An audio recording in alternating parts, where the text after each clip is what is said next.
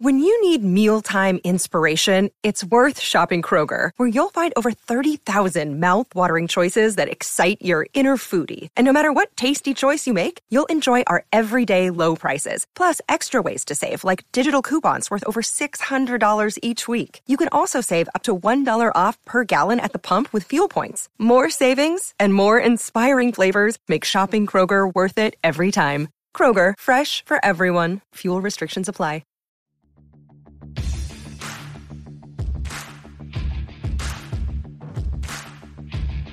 Hey, I'm Ryan Mallory, and this is my Swing Trading the Stock Market podcast.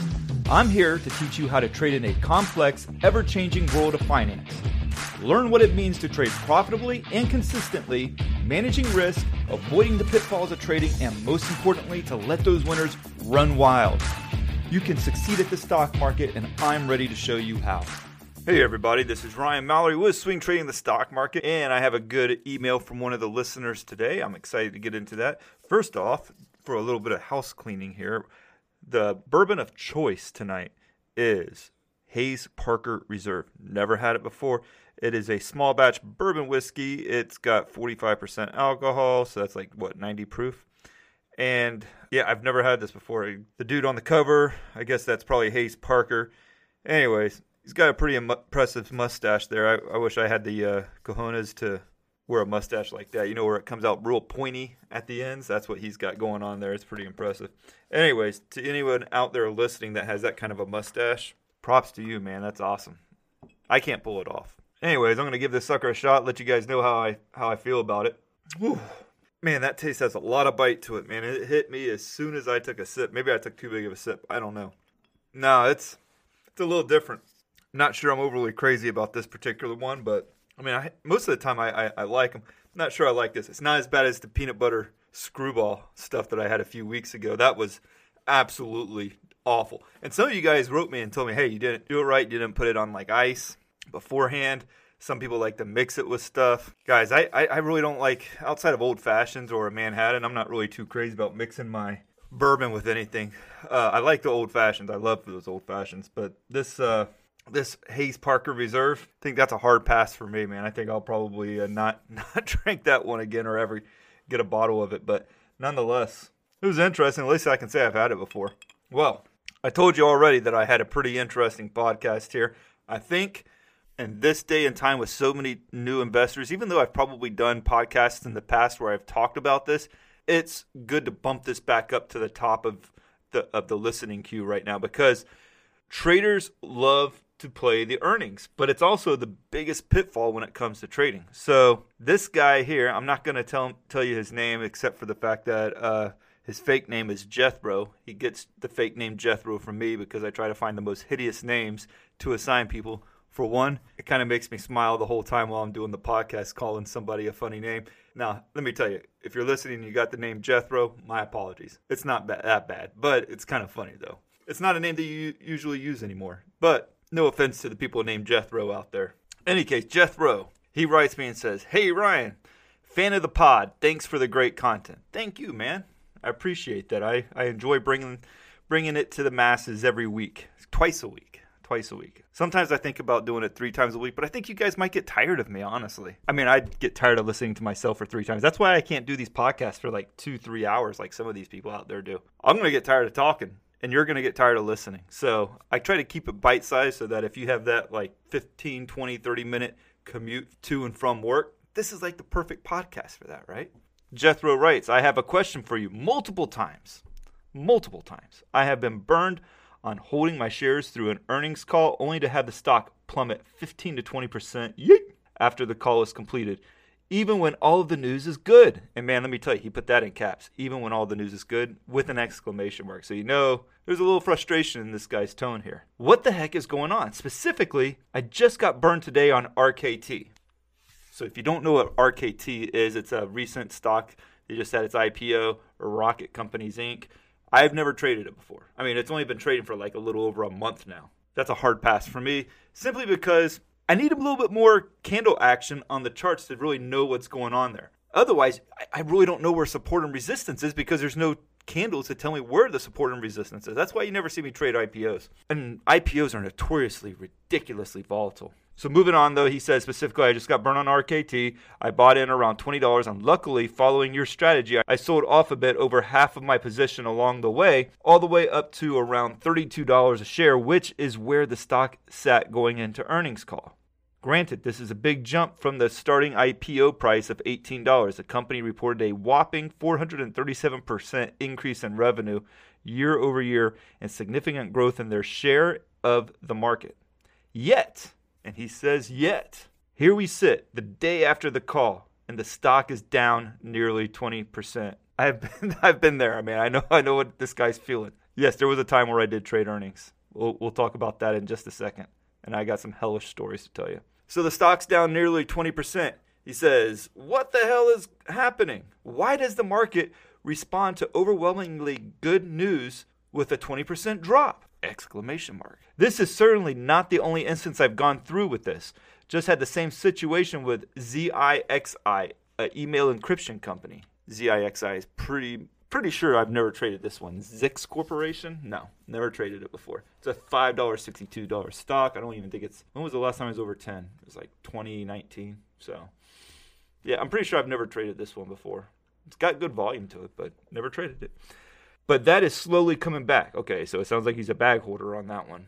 I'm sure this will be the case with RKT as well, but I just don't understand the reason for the drop in the first place. Thank you so much for your time and look forward to hearing your thoughts. Thanks again, Jethro. Well, Jethro, your experience with trading earnings is no different than a lot of people's. And it's very frustrating, man. I get that because if a company reports good earnings, dadgummit, we want a good reaction. And if that was the case, I would hold Apple through every single earnings report. But you have a lot of things that are going on with an earnings report, right? I gotta tell you though, first off, the Hayes Parker, it gets a little bit better with more dilution. I don't know why, but man, when I was drinking that thing, when I had just poured it, it about knocked me 10 feet out of my seat. It was strong, but now it's getting a little bit more diluted, a little bit more water's pouring into it. Again, I think the mark of a really, really good bourbon is when you don't even have to use ice. This one, I'm definitely using some ice. Now, the one I did last week, uh, the two stars, that was pretty good. I like two stars. I'd buy another bottle of two stars again. I thought that was pretty good. But in any case, without getting too sidetracked on the bourbon, he's got a lot going on here, and we're going to break down this email piece by piece here. First of all, he's playing earnings. Now, if you've been following me for any amount of time, let's say like six months or longer, you've probably heard me say on a number of occasions don't play the earnings. Just don't play them. And why is it? Is because you get into the situation that Jethro is talking about here. Jethro is frustrated because why? He predicts the earnings correctly. He says they're going to have a good earnings report. But then all of a sudden, even with that good earnings report, the stock just completely falls all over itself. And it's like, what gives? Why is this happening? And I used to trade earnings back in the day. I would say maybe like 14, 15 years ago, I would I would do some earnings. I don't do earnings anymore unless it's like a long-term position. But then I'm probably not even paying that much attention to my earnings reports if this is a stock that I'm going to be holding for the next 20, 30 years. Um, but in any case, though, when you're trading it and you're holding it through earnings, it's a totally different story. Very high risk. And so here, Jethro is just getting pounded on by some of these stocks that he actually predicts the earnings correctly, but the response is wrong. And so you have a lot of things that goes into our earnings report that you have to get right in order for your thesis to play out correctly. For one, you got these things called analysts, right? And I know you guys have all heard of them. But they're not very good at their job for the most part. There's some good analysts out there. I'd say most of them aren't, aren't right most of the time.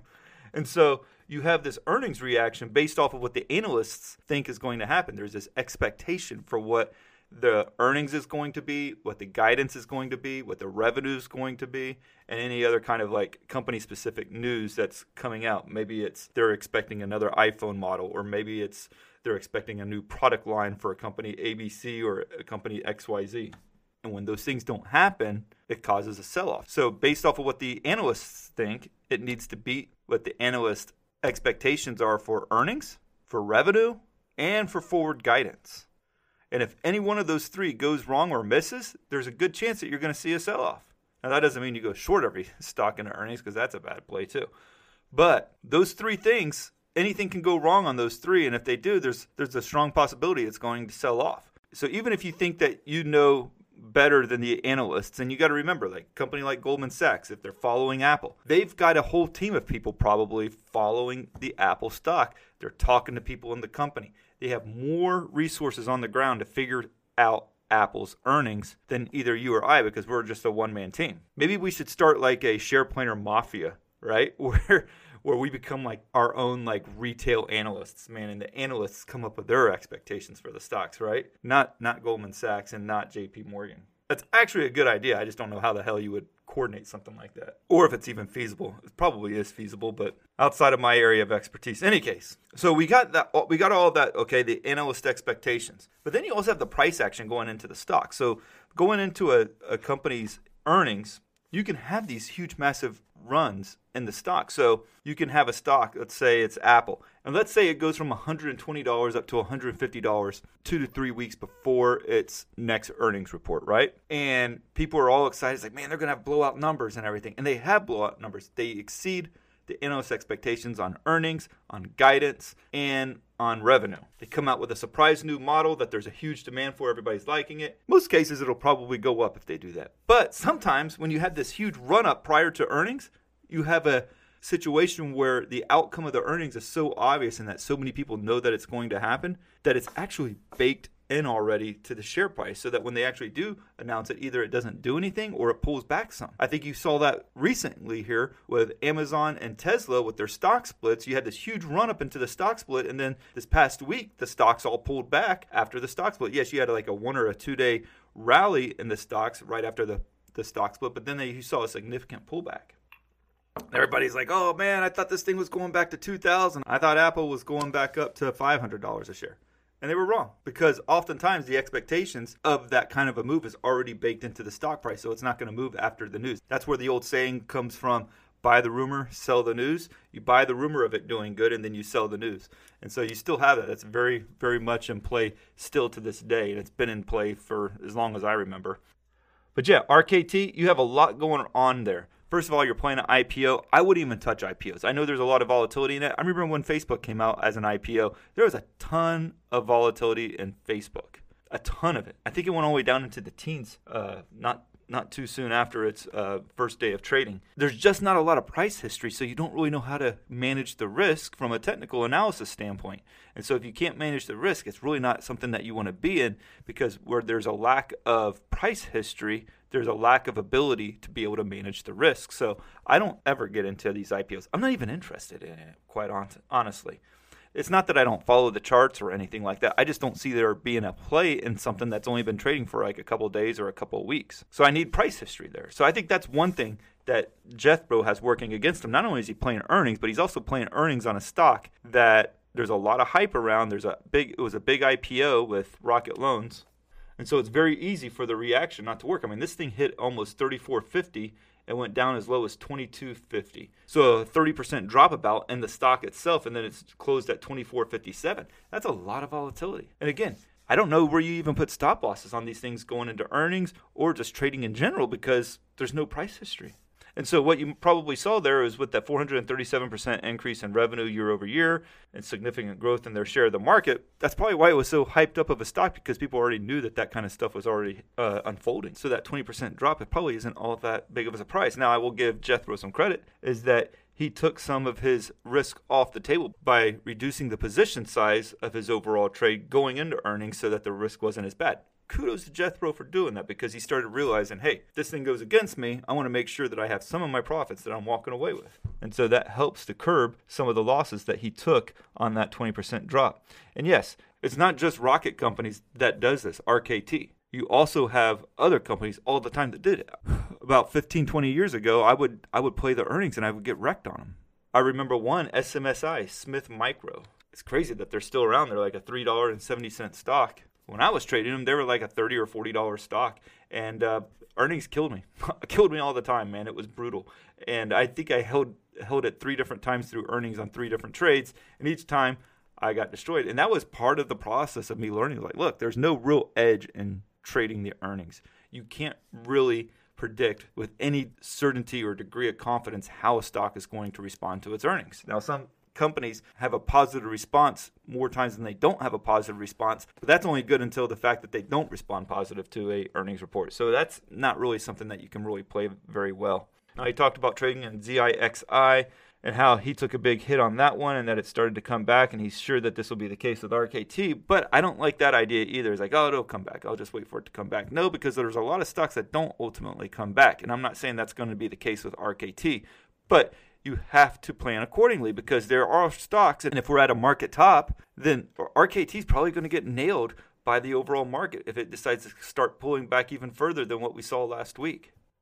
And by the way, too, do me a huge favor and some of you guys have been doing that and i really appreciate it. If you're listening on like the apple itunes podcast or whatever platform that you're listening to make sure that you know if there's an option to follow or to subscribe that you do that. And to also make sure that you leave a, a review. I, I, really appreciate the reviews. It means a lot. It keeps me uh, encouraged and keeps me going. So your reviews are very meaningful. I'm also flirting with the idea right now too of taking the podcast above and beyond and making it to where you don't have to just wait for the next episode to hear what I have to say, that you can get my watch list, you can get my market analysis, and that you can get updates on all the FANG stocks and Microsoft and Tesla each week, multiple times a week. And so I'm thinking about setting up a system there. Yes, it'll it'll have a little bit of a price because you know we gotta we gotta pay the bills, right?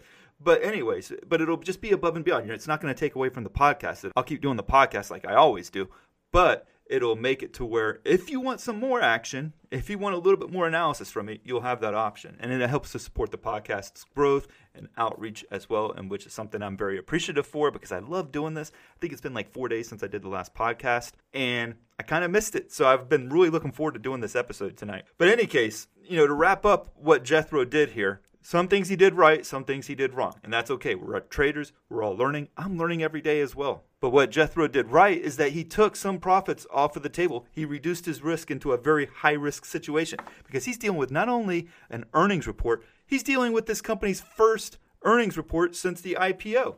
So that's a big deal. Nobody really knows how this thing reacts to earnings traditionally. Yes, some companies do not have as big of reactions to earnings as other companies.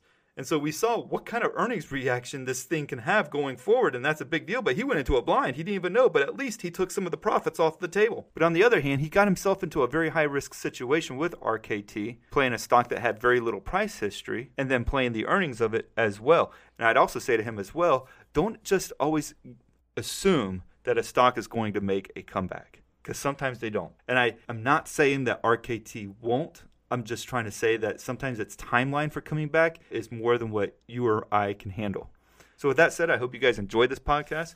Um, if you have any questions, please send them my way. I love getting your questions because I'm making them into podcasts. It's really, really educational and helpful for the people who listen to this podcast. And so you'd be surprised. So, a lot of people have the same questions that you're having. So, by you sending in your questions, there's a very good chance I'm going to put it on there because I like answering these questions. And I know that a lot of you guys out there like hearing it. And I think this was a very, very good email because this is something that a lot of new traders are doing and they're doing it blindly, not realizing. And I don't know if Jethro was a new trader, but I'm just saying a lot of new traders are going in and putting through earnings and they don't realize the risks that are involved with the earnings. So thank you guys. Appreciate you listening. God bless. Thanks for listening to my podcast, Swing Trading the Stock Market. I'd like to encourage you to join me in the Share Planner Trading Block, where I navigate the stock market each day with traders from around the world. With your membership, you will get a seven day trial and access to my trading room, including alerts via text, email, and WhatsApp. So go ahead, sign up by going to shareplanner.com slash trading block. That's www.shareplanner.com slash trading block and follow me on SharePlanner's Twitter, Instagram, and Facebook, where I provide unique market and trading information every day. If you have any questions, please feel free to email me at ryan at shareplanner.com. All the best to you, and I look forward to trading with you soon.